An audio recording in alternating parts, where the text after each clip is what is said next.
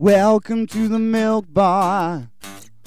Welcome to the milk bar. Welcome to the milk bar. Welcome to the milk bar. Uh, welcome to the milk bar. Welcome along to episode 509 of the Milk Bar. Jason Forrest here with you as ever. Coming up on the show, we'll be hearing from new old friends. They have a tour across the UK of Crimes on the Nile. We'll have music from For King and Country and have a chat with one of the Smallbone brothers who make up the band. Also, we'll be hearing from Kornastone about their forthcoming gig at the Newhampton Arts Centre and have a listen to some of the tracks off their brand new EP. Victoria Pendleton will let us know about bikeability with friends at Halfords and how they'll do a bike check too. That's all coming up. And we'll be hearing from the Hurricane Man about his new TV show. That's all coming up. But first of all, with Club Tropicana at Wolverhampton's Grand Theatre from the 29th of April through to the 4th of May, the man in the pink jacket and pink shoes and probably some gaudy trousers as well is Joe McElderry, who joins me on the line now to tell you more about the show. Hello. Good morning, good afternoon, whatever time it is. It's difficult to tell. It's, it, we'll, we'll, go with afternoon for now. uh, this is the state of your lifestyle when you're recreating the world of the uh, the holiday in the Club Tropicana Hotel, which is the show Yes. you're out on tour with. So uh, We- it must be fun. We, we, yes. Oh, do you know what it is? We are having such a good time on this show. It's um, it's so much fun. The audiences are great. The music's great. The story's great. There's great comedy involved in the show. We're just having the best time ever. It's uh, it's so much fun. So you weren't even born when the songs in this musical were, were out there because I, I keep forgetting you're you're only about 27 now, aren't you? Yes. So I was born 91. 91. Yeah. So, but does this mean that you grew up listening to this sort of stuff with your mum? Well, I think the great thing about 80s music as well is, you know, it's kind of spanned across many decades. Mhm. Um, and, you know, a lot of the music still stands the test of time now, which is great. So I, I was aware of quite a lot of the songs in the show. Mhm. Um, and it was just a case of kind of, you know, working out um, how I was going to sing them and put a little modern twist on them, but also keep them uh, keep them within the, you know, the kind of 80s style. Well, Club Tropicana itself, obviously a massive Wham song, and I, am I right in thinking that you actually sang with George Michael during one of your X Factor shows? I did, yeah. I got to sing with him on the final, which was incredible. Um, you know, like a once in a lifetime um, experience. And he was lovely. He was very charming. He um, was very. He gave me all of the best parts of the song to sing. He really wanted to make it my moment, which was very. Uh, you know, he didn't have to do that. It was it was an absolute pleasure to sing with him. And you know, still so shocked that he's not here anymore. You know, Mhm. such a legend. And yeah, so, so much more to give. We could have expected some more great music from him, but sadly, as you say, not there. But I mean, these songs bring back fantastic memories of a wonderful time when we saw George absolutely on top form, alongside all the other great tracks in there. I mean, things like Culture Club as well. I mean, th- some brilliant tunes there that you must have a great time rocking out to and popping along to. Uh, honestly, that, that's the greatest thing about this show. You know, the music is just so feel good, and the audiences just absolutely love it the minute it starts. And it's those kind of instant catchy songs that just have people singing and dancing along. Well, we- we've seen you in uh, the the outfit, the flamingo jacket on the poster. did, did you get to have any say in what you were wearing? Are, are you pleased by this look? Do you know what? I make it work. Um, it's all about how it's all about how you wear it, isn't it? You you know you enjoy your fashion. We know you always look great whenever you're strutting out on stage. I mean, uh, it's been a while since we last saw you at the Grand. I think That's obviously you were down for the Panto, and we loved having you along for that. And uh, we, when we did the Facebook Live, we got to see how you dressed normally rather than when you were in Panto outfit. So, Yes. uh, it, it's it's is this closer to what you'd be happier going out clubbing in than some of the stuff you normally seen in on stage? What? Me, me, do you know what? If I'd, I'd wear the pink jacket out to a club, why not? well, there, make the most of it. But uh, the, the the show itself, though, it does sort of capture that time, and it is the look as much as anything else, isn't it? hundred percent, hundred percent. You know, all the costumes and the wigs that everybody wears, it just takes people back to that time. You know, they're so. They were, it was just such a style of, of that time, you know, and they, I think the producers and the creators have really captured that well in the in the show.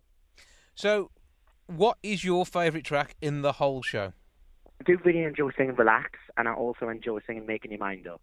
Ah, so that that's a, a good bit of fun, and uh, the the show itself, it, it's got some great comedy moments, and, and you, I am told, get some really funny lines. It, do you know what? It's it's the first time I've done a comedy role, and it's been really exciting to kind of explore that. And I'm just really happy that the audience are enjoying it. You know, they're laughing along to it. You know, at least people find it funny.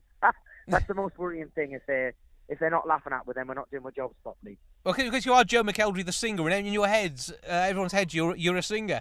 But you've proven time and time again that you, you can do this sort of stuff on stage and absolutely wow the audiences. And I know there's going to be people following you all around the country because you've got a great fan base, haven't you? Uh, yeah, I'm very, I'm very lucky. I'm very, very lucky, and I've, uh, I've been blessed with many opportunities. You know that I've kind of, um, I like a challenge. I like to take on things that people don't expect us to do all the time, and I like the surprise. And I'm willing to work hard, and, and I've been very, very blessed with a great support fan base. So I can't, um, and you know, you can do all of these things, but if you don't have people coming to see your shows and supporting you, then you can't, you can't do it for a very long. And it's coming up ten years now that I've been in this industry, so it's, um, I, I'm very lucky. Well, it, it absolutely seems to have flown by from uh, where I'm sitting and having seen you doing stuff throughout the career. But with new music, I mean, you said you've put your own modern twist on some 80s classics. Do you think there'll be a hint of an 80s vibe in some new music from you in the near future? Well, uh, never say never. Never say never. Who knows? Uh, and what can we expect on the recorded front? Have you got a new album on well, the way? I've been in the, I was in the studio before Christmas, mm-hmm. um, and I was writing and recording some original material, and I've had to kind of put it on the back burner a while we finish this tour because this is kind of taking up all of my time. But um, it, yeah, it's it's fun, it's fresh, um, and you know we're, we're not we're nowhere near the finishing processes of it, but it's been exciting to be back in the studio doing songwriting again because so, it was a while. It's been a while. Oh, I'm sure everyone's very eagerly looking forward to new work from you on there. They're going to really enjoy seeing you on stage. You'll probably keep the pink shoes and the jacket once you've finished anyway, just to make sure you get something else as a memory of the show. And, yeah. and it maybe turn up in a music video or two. You never know what could happen there. GrandTheatre.co.uk to get your tickets. 01902 429212 is the box office number. But for now, Joe McElderry, uh, as Gary, star of Club Tropicana the musical, thank you for joining us. Pleasure. In a moment's time, we'll hear from Dave from Kornastone. But now let's take a track from the Beautiful Day EP. This is Picture Scene.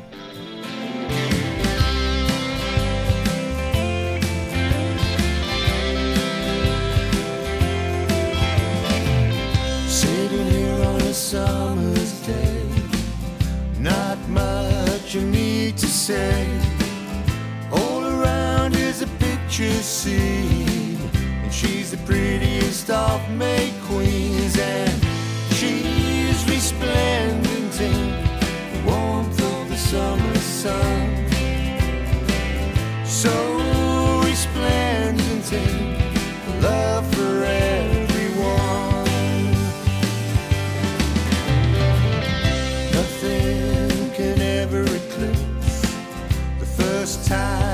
stole that kiss.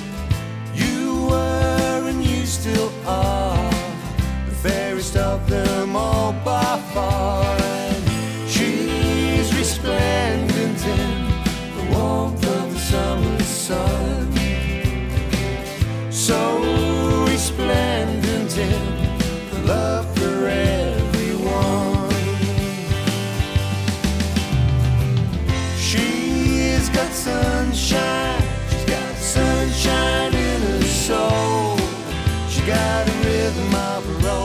all she's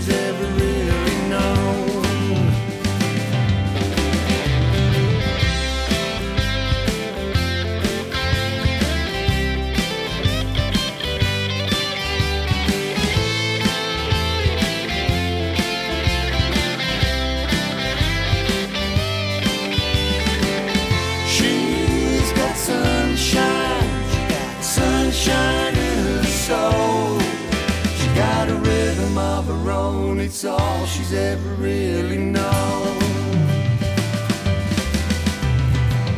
Well, hold tight, she's a roller coaster.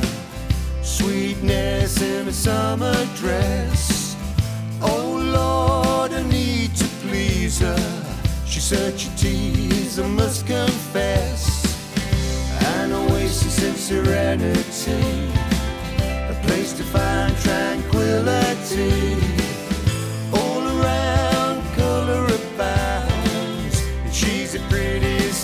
sounds,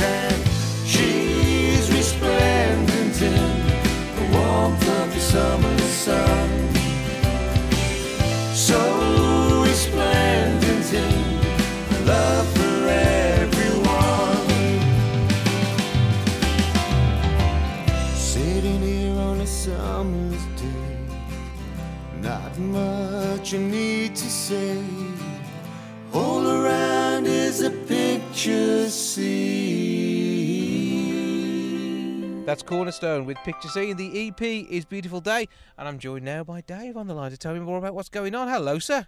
Hi, Jakes. How you doing, mate? I'm all right, keeping out of trouble, which is the important thing. But you are currently making sure that people know what you're up to because you've got a gig coming up at the Newhampton Arts Centre very soon, haven't you? We have. We've got one coming up on the 23rd of April. It's to launch the new EP, which is called Beautiful Day. And uh, really looking forward to playing New, new Hampton Arts Centre. It's a great venue. And we've also got the wonderful and very talented uh, Jasmine Rogers, who's coming up from London, and she's going to be our special guest on the night. So if anyone out there likes to listen to original songs, and original music, it'll be a special night. So uh, please come along and join us. I think when I looked on the website, there's only about 17 tickets left, which you can get direct from the Newhampton Arts Centre. So if you do want to join us, please go and grab one now ASAP, and uh, we'll see you on the 23rd. It'd be great to see you. It's yeah, it's important to get those tickets if you want to get there. Like, last chance to buy for this one. Uh, I'm sure there'll be many more gigs to come in the near future, but this is special because it is the launch of the EP. And uh, I mean, what what have you got going on that's unreleased music at the moment? Are we expecting a full album soon? Well, we had a fantastic year last year. We launched our debut album, Oh My Days, last year, which you were kind enough to mm-hmm. Uh, feature quite a few tracks on, and that went down really well. So we've played a lot of places over the course of the summer and festivals uh, during running into the autumn. And then in the winter, we went back into the studio to record this new EP. So we've sort of been off the scene for the last few months in terms of playing live gigs because we were doing the EP. But that's all ready to go, and we're really excited about it.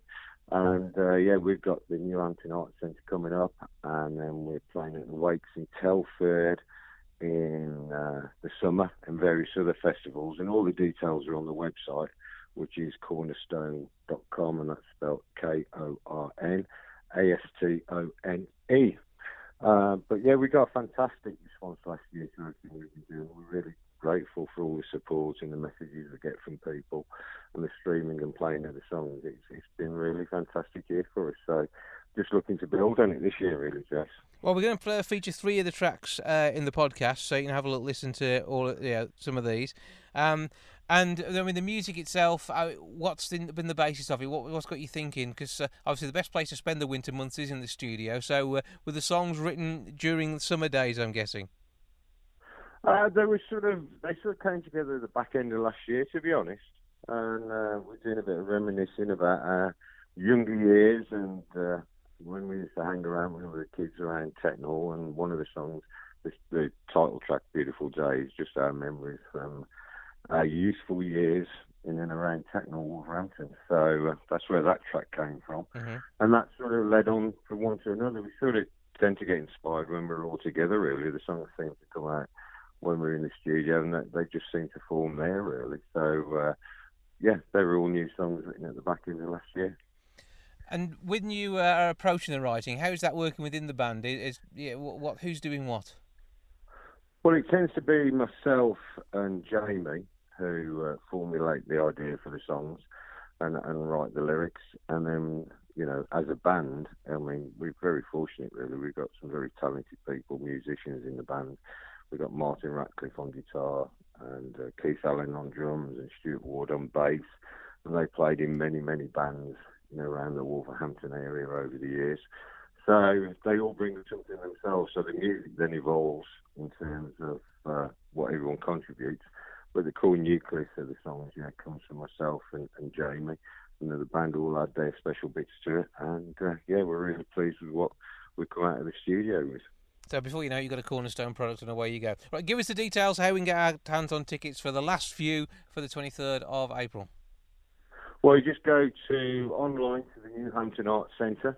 It's on the 23rd of April. As I said, we've got the wonderful Jasmine Rogers, uh, who's going to be up and uh, be our special guest. So we're really looking forward to that. And she's played there quite a few times, so people will know her. And yeah, you can get them online at the Newhampton Arts Centre. Uh, just log on and uh, grab a ticket now while you can. And uh, give us the details again where people can find out more about Kornastone. Kornastone, you can find out on the website, which is uh, kornastone.com, and it's spelled K O R N A S T O N E. I have to say that because obviously uh, people will misspell it otherwise. Yeah. Uh, we're on Facebook, really, uh, Kornastone UK. You can find us on Facebook and all the latest information and everything that we've got going on is uh, detailed in uh, Facebook and on the website. So, yeah, it's good stuff. Really pleased. Everything's going really well for us and can't wait to get out there and, and play the songs live now. Well, it's certainly wonderful. Let's take a listen to the title track of the EP now, Beautiful Day. But Dave, thanks for joining us. Jason, it's a pleasure. Always good to speak to you. And uh, hopefully we'll get to see you at the gig. Uh, fingers crossed, Dave Lawrence. Always good to talk to you too. See you soon. Ta for now. Thanks, matey. Bye.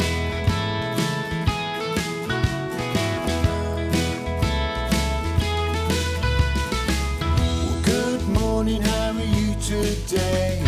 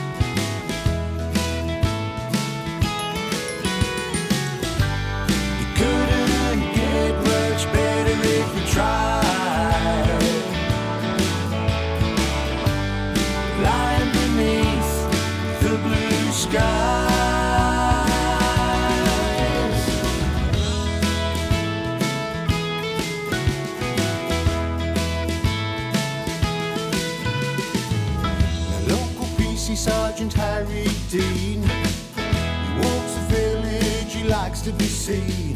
He'll always stop and chat as part of the community.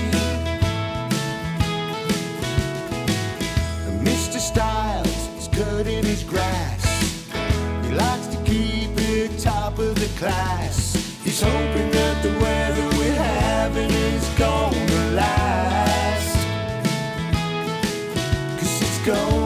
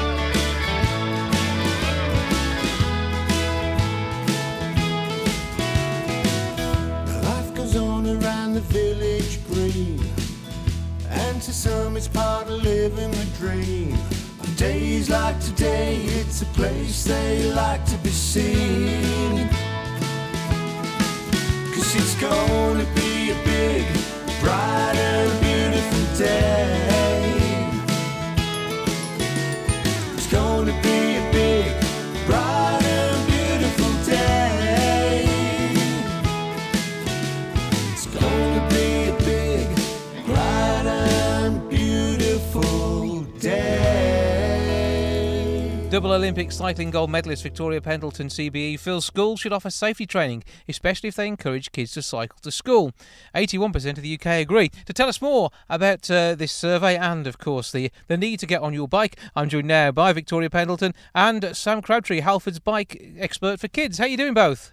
Good. How are you? Oh, good here. Now, I was lucky enough to do a, a cycle proficiency test when I was at school, and I was very proud I got a small triangular badge that uh, showed I could ride my bike properly. However, this sort of training isn't happening in as many schools as we'd like at the moment.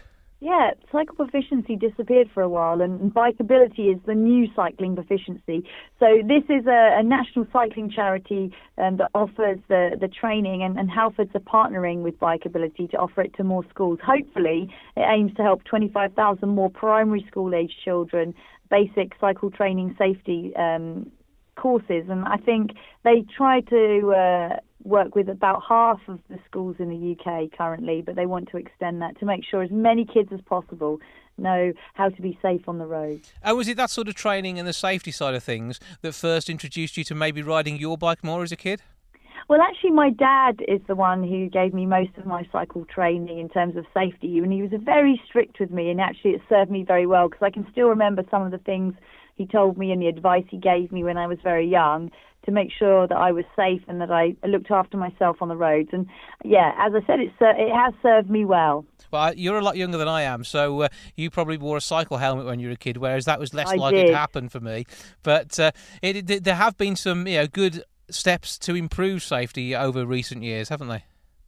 There have. I mean, th- this program and bikeability in itself, I think, encourages kids to start young in learning the skills on the road and, and hopefully then give them the confidence to, to be safe and that would develop onwards without, um, you know, without having to go anywhere. You know, they can be at school and bring their bikes along. They can have the, the training from trained professionals and, and then hopefully give your parent the parents a bit of reassurance that they have the ability to, to cycle to school and, and as you mentioned schools are encouraging kids and their students to come by foot or by bike and I think therefore it's important that the kids get the training that they need in order to be safe. Yeah, it is good uh, exercise, but it also provides good road awareness as well. So it probably helps them when they're on foot as well as when they're riding the bike, and then eventually when they go on to drive, they know to be mindful of cyclists on the roads. Yeah, yeah, that's definitely that's it. So that's a, a key message of bikeability. It's all about sharing sharing the road with other road users. And when it comes down to the sort of things that you're looking at in a kid's bike, uh, what what sort of things should we be looking out for to make sure we get on the road safely? Because it doesn't have to be expensive, does it? No, it doesn't have to be expensive. It just needs to be a bike that fits you correctly um, and has been measured for you. I mean, one of the key things if you're getting a new bike is if you go somewhere like uh, a Halford store, speak to some of our, our trained colleagues. They're experts in what they do, and they'll fit you to your bike. They'll make sure you're coming away with the right bike.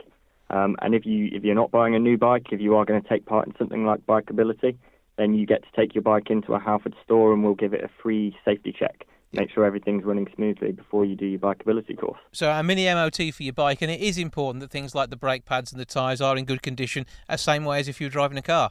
Yeah, definitely, definitely. That's all part of the safety and everything that's sort of covered with bikeability. If your bike's not running safely, then um, you won't be safe when you're out on the road. And we've mentioned already the fact that you know you would be suggesting to wear a cycle helmet for kids and adults for definite, uh, but there's also other things as well to make sure the lights are right on a bike. And again, bikeability will teach them what they need and when they need it. Yeah, definitely. So make sure you've got reflectors on your bike. Make sure you you're equipped with a bell, um, and that you know how to use it, so you can communicate what you're doing with other road users. I know I always found the bit that I struggled with when I was riding my bike was actually the changing gear part, and uh, I, I still struggle in the car. I drive an automatic, so you know it is about making sure you do get the right sort of bike, and yeah, this sort of thing can be talked through, and it is part of the whole learning experience of riding. That's right. I mean, a lot of riding on the road, I think, and being a cyclist is confidence. And if you feel confident in the, the bike that you're riding and in your own personal skills, then you're going to be much better equipped to make the right decisions on the road and be focusing on, uh, you know, the, the things you need to be in the traffic, and rather than worrying about your own um, ability to change gear, for example, or use the right brake to, to slow down and those kind of things. And so I think you remove that kind of anxiety and you can focus on on just being safe on the road, which is important. If you're nervous, then you're likely to make mistakes or or make decisions perhaps that weren't as, as calculated as they could be. So I think that's a big part of it. It's just being confident with, with what you do. They're not all going to go on and get double Olympic golds, but They uh, might. They could, couldn't they? This is the thing. It, it, it can be the start, and I suppose once you uh, you know getting into your, your cycling uh, and and see what it does for you and the way you feel when you're doing it, it can lead to, to really big things to go forward like yourself. It can. It could well do. I mean, I was just cycling around, enjoying myself, got involved with a few kids' races, and at 16 got talent spotted. Um, it was totally out of the blue. I had no idea. So that could be you. And before you know it, aside of the several you know years hard work, you could get a couple of gold medals and a CBE. What more could you ask Yeah. for? Exactly. It could all happen. And the nation will be proud of you too, which I know is actually the case. So where can we go to find out more about bikeability and the offers uh, from Halfords to look after your bike? So if you want to pop onto halfords.com uh, and type in bikeability in the search bar, that'll give you more information about the program and uh, where it's offered. And bikeability.org.uk can also offer more information about the trust lessons. So, thank you both for joining us. Victoria, keep up the good work and uh, promoting the world of cycling. Uh, but for now, Victoria Pendleton, CBE, and Sam Crabtree of Halfords, thank you both. Thank you. Cheers. In a moment, we'll be having a chat with Luke, one of the Smallbone brothers from For King and Country. Before we do, let's take a listen to their single "Joy." Lately I've been reeling, watching the nightly news. Don't seem to find the rhythm, just wanna sing the blues. Feels like a song that never stops. Feels like it's never gonna. Gotta get that fire, fire back in my bones before my heart, heart turns into stone. So somebody please pass the megaphone, I'll shout it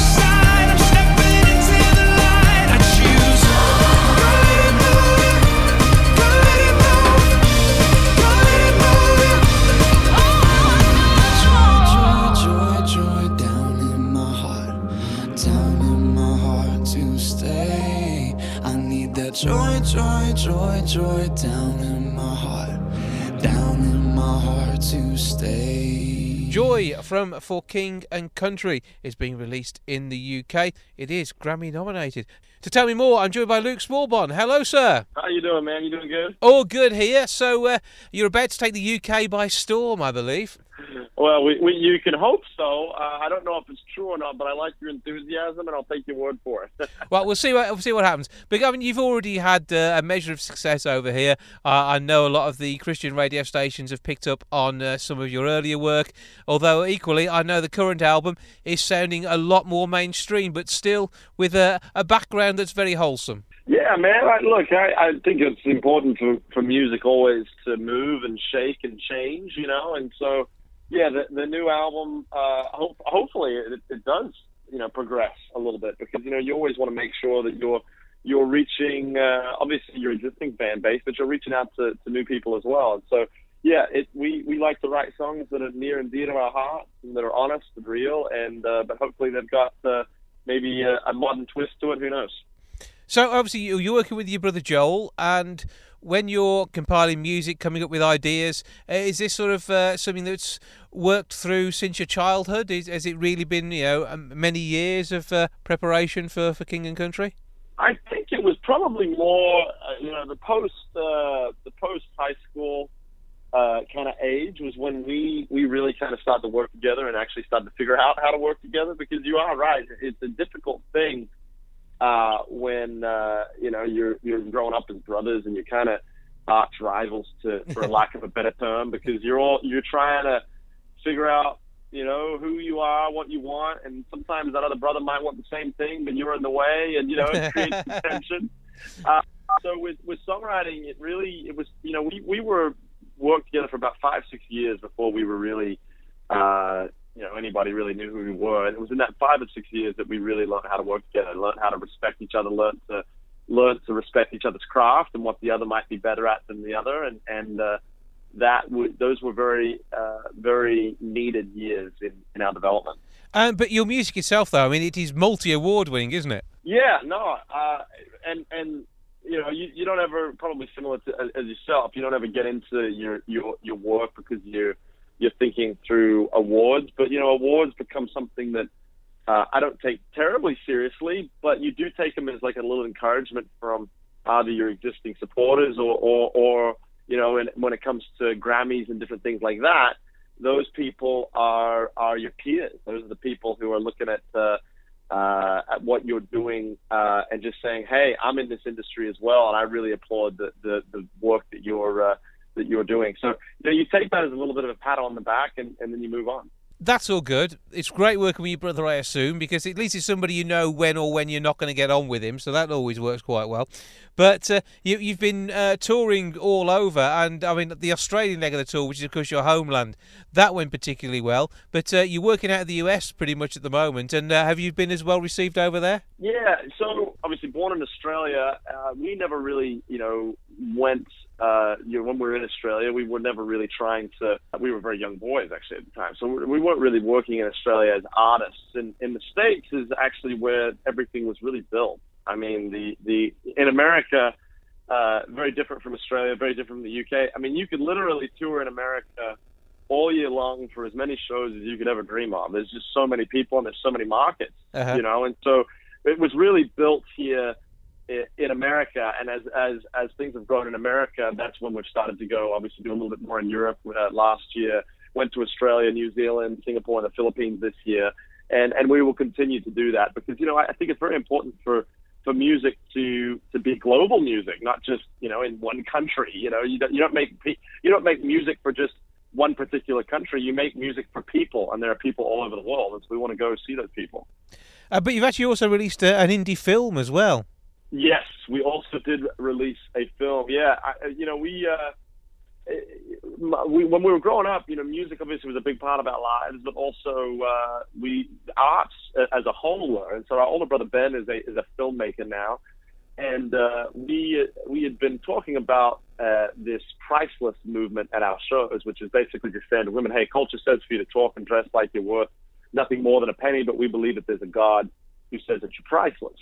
And it, it literally is such a powerful thing that we talk about from, from the stage that we thought to ourselves, is this is there more work to be done here? Is there something more that we can do? And and uh, so we started working on a film with our brother Ben, and then while we're working on the film, Ben came this song uh, called Priceless, and uh, you know it's uh, it's been kind of this kind of wild ride of you know starting out purely in music and and you know now it's it's become you know this this company or this business almost that's it's involved in, in films as well. And so we're looking uh, to actually do kind of another announcement on a film uh, later on this month. And so there's all sorts of uh, all sorts of things taking place now. well, Burn the Ships is the third album from you, and this is again going to be another big release. And uh, yeah, the single Joy you're rather enjoying having out there as well at the moment, I'm going to guess. So, uh, yeah, what's actually happening as far as maybe visiting the UK goes? Are you touring over here soon?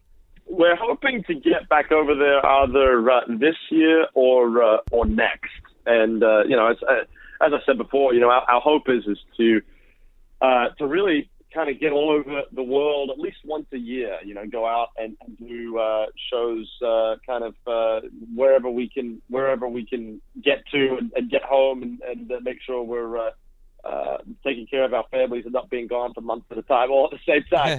but yeah, we hope we hope to be we hope to be over in the UK uh, very soon. And Joy itself has been remixed too, so you're not afraid of having your music appear in, in different formats and, and letting other people collaborate with you on it either. No, I, well, I think collaboration and and uh, uh, you know working with different people and, and music going out into places that you know you, you might not normally have them or, or or whatnot. I think that's that's how you you know you get in front of different ears. That's how you and, and, and at the same time that's how I think you you get better. You know, I, I think in you know I grew up loving sports, and if you wanted to get better at sports, what did you do? You played with people that were better than you. You know what I mean? And so you go out and you play with, you know, and work with different people that have uh, different uh, abilities, different skill sets, and uh, that is uh, something that we hope to, to continue to do with collaborations and features and all sorts of different things. Well, Joel and Luke Smallbone make up for King and Country. It sounds like it's going to be another successful year for you. 2019 should be a good one. We're looking forward to hearing more from you here in the UK and enjoying the album Burn the Ships. But for now, Luke, thank you for joining us. Hey, man, I appreciate it. Thank you so much. Time for a tune now from Kornastone. This is Wrong Side of Love.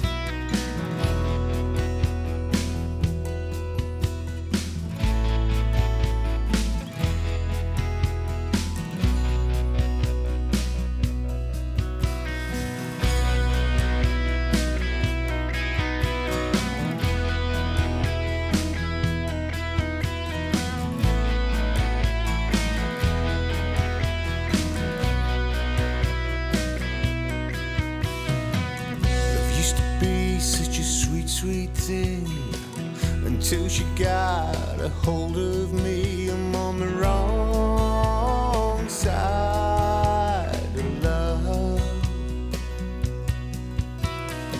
She'd pick me up, she'd bring me down, leave me lying flat.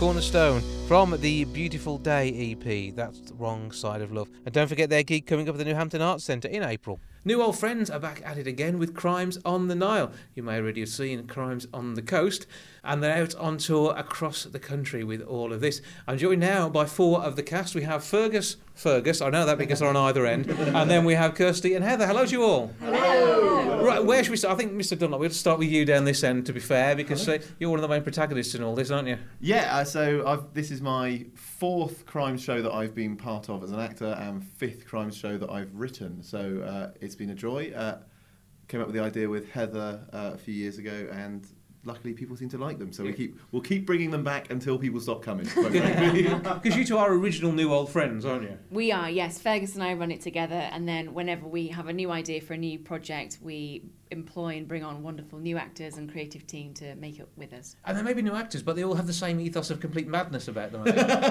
Yes, yes, they do. That's that's exactly what we love. Yeah. Um, and that it, that that definitely continues again in this one. so, so where are we at the moment then? There's a holiday afoot for uh, the, the the detective in your tale. Yeah, so we're in 1936, Seven. 37. We're 1937 for this one. So um, for anybody that saw the most recent Christmas show, it's uh, prior to, the, to that. Uh, Arane has gone on holiday to Egypt uh, on a cruise up the Nile and encounters, as she always seems to do, a host of ridiculous characters um, played by Fergus, myself, and Heather. Uh, Kirsty's playing Arane.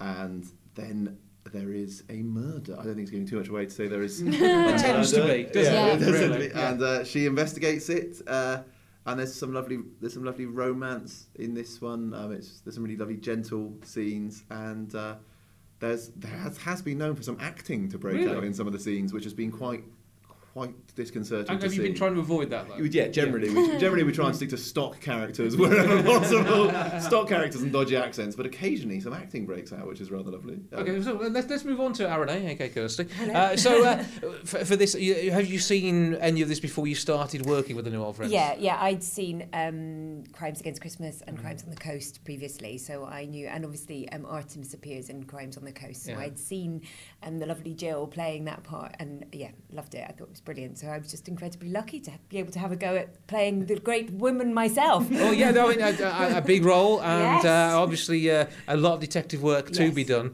and all of it with a bit of a smirk on your face. Yes, I'd say so. Yeah, yeah. Um, and it's quite it's quite nice because on this one, Artemis is on holiday, so she sort of starts off and quite relaxed and not really um, interested in anything work work based at all. And then it all sort of explodes because obviously Artemis can't go on a holiday without something happening. Uh, it- it's in, a very much a, a Miss Marple kind of a way. You know, if uh, Miss Marple turns up, something's going to go wrong. Well, exactly. Uh, Jessica Fletcher. I, I reckon it's always these women that do it, to be fair. but um, uh, obviously not in, in No, case. no, sh- no, she's definitely. Now that she's- would be a twist. Oh no, she she upholds the law in every sense. Yes, she's very yeah, she's great. Lovely, lovely character to play. yeah. And you are the only one who gets to be your character throughout. all the way through. Yeah, I play. You, so you just get to chill and relax. These have all got to work really hard. They do work incredibly hard. Um, I suppose what I have is that I have all these sort of monologues to the audience explaining everything that's going on. So I have quite a lot of lines, but also when I'm on stage doing those monologues, all I can hear is everybody else's voice in my head going, just go slower. We've got to concentrate. go slower, go slower. So uh, there's all of that, you know. So they do so much work physically, and I think maybe I've got the more sometimes a bit of a mental challenge to get through it, Also, especially you're, the you're kind of the syntax as well, because Yeah. Arane's Belgian in that kind of Poirot-esque th- way. So the sentences don't work the way they should. So Kirsty has to juggle all of that, give us time to to do our changes, and Continue is- the story as yeah, well. she's- she is the heart of the story. There's a lot to hold on to there, isn't yeah, there? Yeah, I, definitely. I always say I, th- I think Arane is definitely, even though audiences might think we're working harder, I think Arane is the one that's working hardest. Yeah, okay, Yeah. well, we'll, we'll let you have that for now. Yes. But, but I mean, it must be confusing because we have the second Fergus over here. I, I had to Yes, class you as the second one because he is the original. Yes, Um, and uh, but it means you're not even sure what your own name is in the show, let alone you know you get to share everything. What's going on? How many characters? Uh, so I've got three characters who I play, Mhm. and it's an absolute joy swapping between them. I think what is particularly fun is when you go to a part of the country that you're doing that accent from. so uh, one of my characters is Scottish. That's no spoiler. Um, and when we were in Scotland, the the reaction was a little bit different to what we got with this one in England. But we are going to Wales next week, and that'll be Ferg's turn with his Welsh character. So we'll see. Yeah. Luckily, we're not playing Bavaria. No, that, that, that'd, be awkward, wouldn't it? that, that'd be really bad. When you're putting this together, do you two try and concoct something to be really awkward for yourselves? Do you want a proper test? Well, yes, I, I, do, I do the sort of bulk of the writing. The ideas come from both of us, um, and I will almost, I will invariably put in at least one section which Heather uh, has to say a lot of words very fast that are quite confusing, and that's no different in this show. But what was interesting this time around, um, you actually directly requested a challenge because you didn't think that you, you thought there was a sort of a style of scene missing. I don't want to give too much away, but um, in the in the series, there's a, there's often been a moment where one of the characters Heather's played have had kind of quite standout kind of moments, and you said actually I think this show could could handle that, and it was an absolute nightmare to learn. But she asked for it. It's very important to know that she asked So, for it. so come and see the show, see the challenge, Yeah. and see what a glutton for punishment you are. Uh, yes, yeah, absolutely. As soon as it was written, I was like, oh, all right, it's absolutely brilliant. Oh no, now, now I have to learn this. So, and, and yeah. so, how, so we got we got three characters, one character. How many each? I got four, and you've got Five. Yeah. So you're definitely the hardest working. Whatever. whatever Yeah, I'll so- take that crown, yes. Yeah, that's all good. and uh, so you, you're travelling all over the place with this. It's going to be absolutely fantastic to see. Where can you be found on the road? What's the, is the best place to check your website? Yeah, t- if you check our website, new old, newoldfriends.co.uk, uh, also on social media, Twitter, at New Old Friends, Facebook, Instagram, all of those places. Uh, and we're on the road till May, so there's still plenty of seats, particularly if you live in Windsor. Do come and see us if you live in Windsor. Okay, ch- check out Windsor on there. New Old Friends is what you're looking for. Find you on Facebook as well. Yeah, Yes. absolutely, yeah, New Old And- Friends Theatre. Yeah, and uh, ma- ma- once you do that on there, you'll be finding out about all the fantastic shows you have pretty much for life, and you will be you know, compelled to come and see all of them. I think that's how it works, Thank isn't you it? very much. They are the New Old Friends. They're well worth a look. Come along and see them. They're absolutely mad. They're great. Give me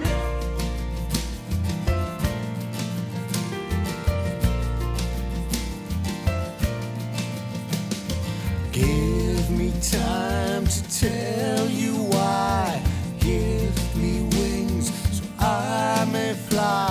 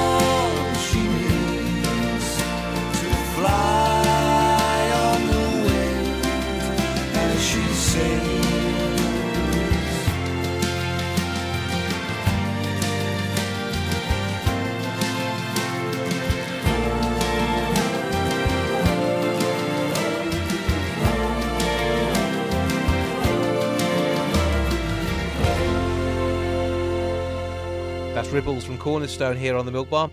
60% of Brits think they'll see much more extreme weather in the near future. But how bad will it get, and is there anything we can do to stop it? To tell us more, I'm joined now by weather expert Sarah Thornton and also the hurricane man Josh Morgerman. Hello to you both. Hello. Howdy. Right, so uh, tell me a bit more about this uh, this survey and people being concerned about the weather. Is it going to be as bad as some people think? Well, I think that what people are responding to with this new survey, as you say, three in five Brits say that the weather that we're experiencing is going to get more intense with higher temperatures, longer warm spells, maybe more tropical nights. I think people are now understanding that the planet is in a period of change and is going to continue to change. And by that, of course, we're talking about climate change. Used to use the phrase global warming, now we really talk about climate change.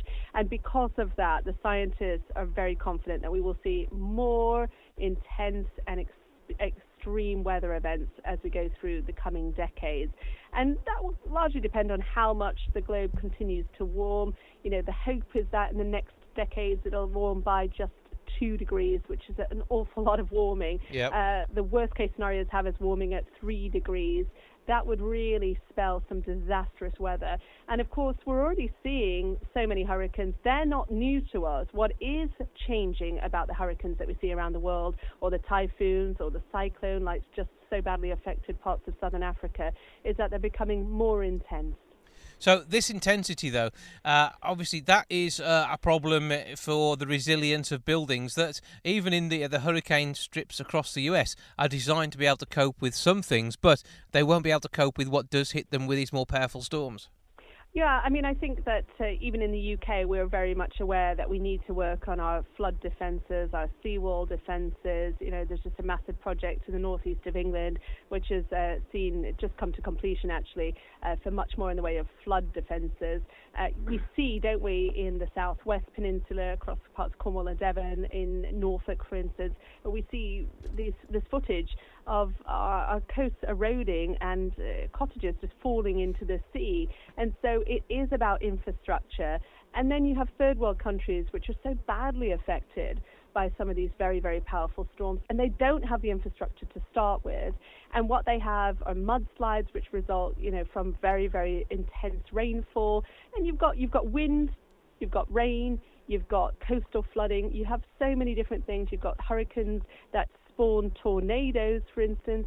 And this is where Josh really comes into his own because he's experienced it. He's been in the very, very heart of some of these unbelievably powerful storms. Yeah, I mean, with the uh, the memory still with over 55s, that almost half of them remember the Great Storm in 1987 that uh, Michael Fish said on the BBC wasn't going to be worth worrying about. I mean, Josh, you know what is worth worrying about and how to respect these storms. Oh yeah, absolutely. And uh, you know, there's there's nothing quite like the wrath of a hurricane. And uh, you know, whether it's a Category One or a Category Five, it always uh, you know never. I've been in so many more than any other person ever, and uh, it still it never ceases to amaze me. I have I have healthy respect for the power of them. Why I keep putting myself in the way of them is a, maybe a good question, but uh, one that I haven't quite figured out. Yeah, I mean, what first got you into this? Because there's a, a massive level of danger involved, but there must be some amazing sights to be seen too. Yeah, you know, I it, it's a good question. What got me into it? You know, for as long as I can remember, I grew up on an island off the east coast of the U.S. and we'd get hurricanes on occasion. And even as a toddler, you know, when the wind would start to blow like crazy and the house would shake and trees would go down, I just had some reaction. It was like drugs to me. I was very excited, and so my whole life has basically been just hunting after that that feeling again and again. What's changed over the years is now um, my my big thrill now is collecting data inside the storms. Uh, you know, especially ones coming ashore in remote areas where there aren't weather stations, because when you collect data that otherwise wouldn't exist, they help scientists understand what happened. You're sort of like I feel like I'm kind of filling in the missing puzzle piece, and that's a that's a really cool feeling, and that that's sort of really what motivates me now. And I have to take some big risks because the really scientifically meaningful data are right in the center of the hurricane, and and the the center is calm. It's called the eye. The sun comes out, it stops raining, the wind stops blowing. But the most violent part of a hurricane is a circle around the eye. It's called the eye wall, and that's where things go nuts. So, in order to get into the eye to get the pressure readings and the, the really scientifically meaningful data, you got to go through the worst part of the storm. so, every one of these missions is actually pretty dangerous. But Josh is really a unique person, I think, in the world. You know, I, I'm a weather person. I've been a weather person for 20 years, and I've been in some pretty severe weather myself. I grew up in the States. We had really intense snowfall where I lived. We also had tornadoes. I was once in a tornado cluster where about seven or eight of them ended up touching down, and it was terrifying. I've live broadcasted in some very severe weather. I was once on the North Norfolk coast, just about nearly blown off. It was sort of funny, but not funny because I really, really was in quite some peril. And I've been in terrible flooding as well. It's all terrifying. The difference between me and most of us and someone like Josh is I would get out of Dodge if uh, severe weather was coming, whereas Josh runs straight towards it, in part because he loves it, but also because he knows that he's collecting really valuable scientific data, which helps scientists understand these great storms, how they're intensifying, and perhaps what the future may hold. Yeah, unless we know what's going to happen, we don't know what we can do about it. And I suppose we'll see all of this as part of the new show that you've got coming up, Josh. Yeah, I'm really excited about it because I think what it does is that you know a lot of people don't know what a hurricane's like, and this show will show you. It's it's really cool. So I've always chased hurricanes on my own, just been like a lone wolf prowling the earth.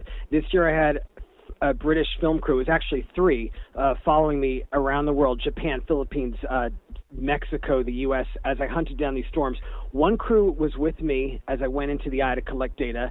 Another crew was with families in the way of the storms to kind of get how it is for an ordinary person to go through this.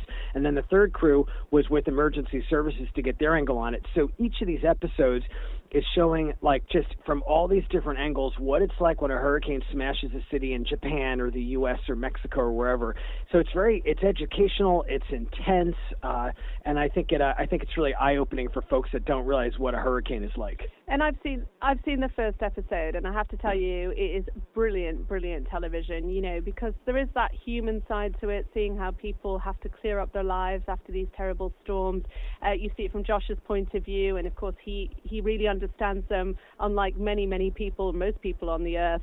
And he's also with a camera crew who've never seen the like of it, and they're terrified, if I'm being honest, but professional. Uh, you know, and and also for us in the West Midlands, uh, Wolverhampton area, it is important because we are part of Tornado Alley, and we can have some very severe weather. You think back to 2005 and the, and the uh, tornado that swept across Birmingham and caused all that dam- damage there. The winds that came from that were still nothing like the winds that Josh hurtles himself towards in this series. Well, I, th- I, think he's mad. I think the film crew are probably just as mad, but I'm grateful for the fact you're getting the data and getting the pictures too. So this is going to be on UK TV. Where can we see it? You can see it uh, starting. It premieres 7 p.m. Sunday on Dave. And also, as soon as it airs on TV, you can also get that episode one and episode two immediately on UK TV Play. So uh, yeah, and that'll be good because you uh, episode one is, as uh, Sarah can say, uh, it really uh, it ends with a cliffhanger. So so if you really want to see episode two immediately, you want immediate gratification. You don't want to wait a whole week. Get it on UK TV Play. Go and check it all out there. Sounds like it's going to be absolutely brilliant. UKTV.co.uk is how you can uh, get to directly to the website. Click on the links. You're looking out for the Hurricane Man, and in real life, that's Josh Morgerman. Thank you, Josh. Also, thank you, Sarah have a great time. Enjoy watching the weather as much as, as we do. But uh, you know, have, have uh, a good one. And, and, Josh, do stay safe for us, won't you? Thank you both. Thanks. Thank you.